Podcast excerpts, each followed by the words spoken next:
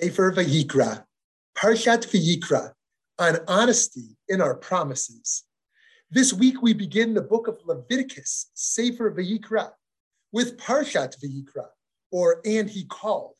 It begins, the Lord called to Moshe and spoke to him from the tent of meeting. God quickly goes into extensive instructions for our main subject of the book, offerings, korbanot.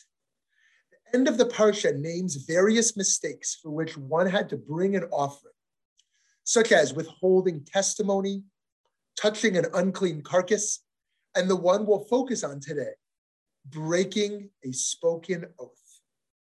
Leviticus 5 teaches, O nefesh ki tishava levate vis fatayim lara o lahitiv v'cho asher yavate adam bishvua v'ne'elam imenu v'hu yada v'ashem li'achat me'ele. V'haya ki yasham le'achat me'ele v'hitvada asher chata aleha. Or when a person utters with his lips an oath to bad or good purpose, whatever a man may utter in an oath, and though he has known it, the fact has escaped him, but later he realizes his guilt in any of these matters.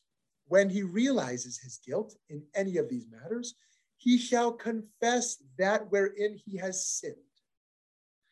The meaning of this passage is a little unclear. What, after all, is inherently wrong with speaking an oath? Rashi clarifies that the offense here occurs when one forgets they've taken an oath and as a result goes on to violate it. While we generally don't go around taking actual formal oaths today, there's a clear connection between this concept and the way we tend to make so many promises to others that it would be impossible to remember them all, let alone keep them all. The Jewish laws around oaths are highly complex and detailed. And there's an entire Talmudic tractate called Shavuot on this matter. In the 12th century, the great scholar, the Rambam, Mo- Moses Maimonides, simplified these laws in his work, the Mishnah Torah. There he identifies four kinds of oaths. One, the futile oath. Two, the false oath. Three, the oath concerning a deposit. And fourth, the oath of testimony. An oath concerning a deposit is tied to dealing honestly with others in business, and an oath of testimony relates to a court case. The futile oath is the most complicated to define, as that category itself breaks down into numerous smaller subsets. However, it's also the kind that is perhaps most applicable to our daily lives today. The Rambam first divides futile oaths into four groups positive and negative assertions about things past. For example, I ate that sandwich or I didn't eat that sandwich, and positive and negative assertions about the future.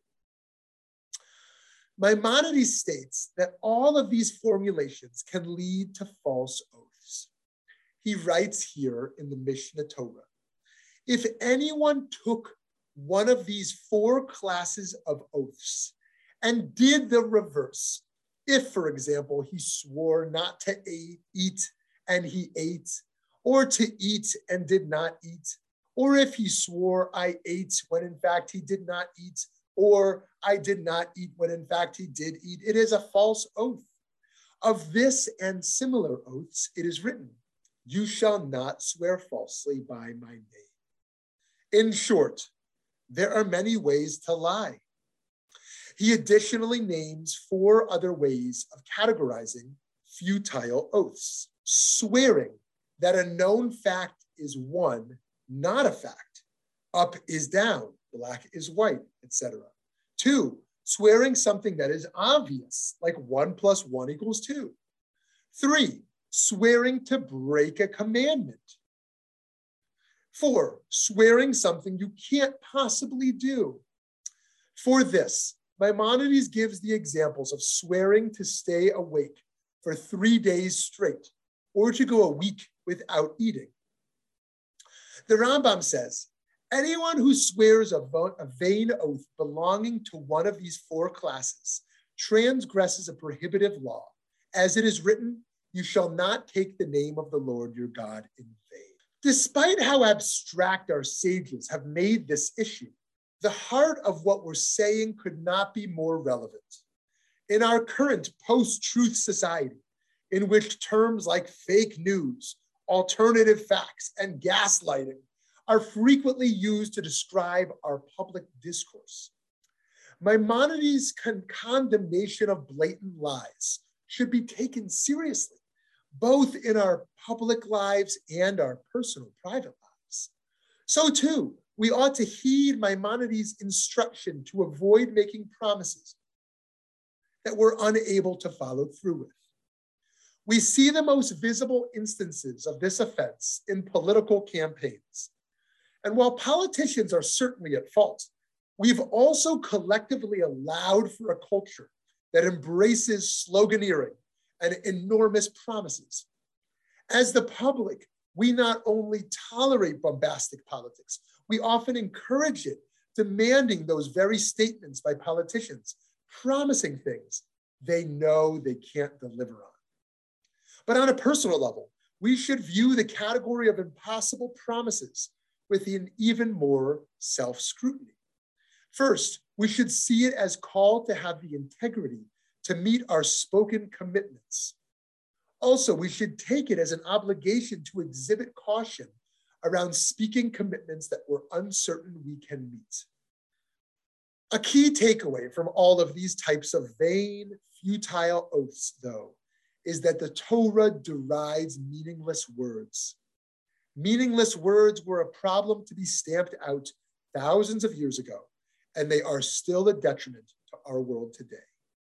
Pirkei Avot, the ethics of our ancestors, teaches Shimon, who's Rabban Gamliel's son, used to say, All my days I grew up among the sages, and I have found nothing better for a person than silence.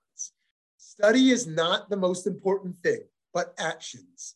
Whoever indulges in too many words brings about sin. In a society that rewards much talking and little listening, the Torah tasks us with saying only the things we truly mean and learning to practice a lot of refinement and restraint for the times we must. Shabbat.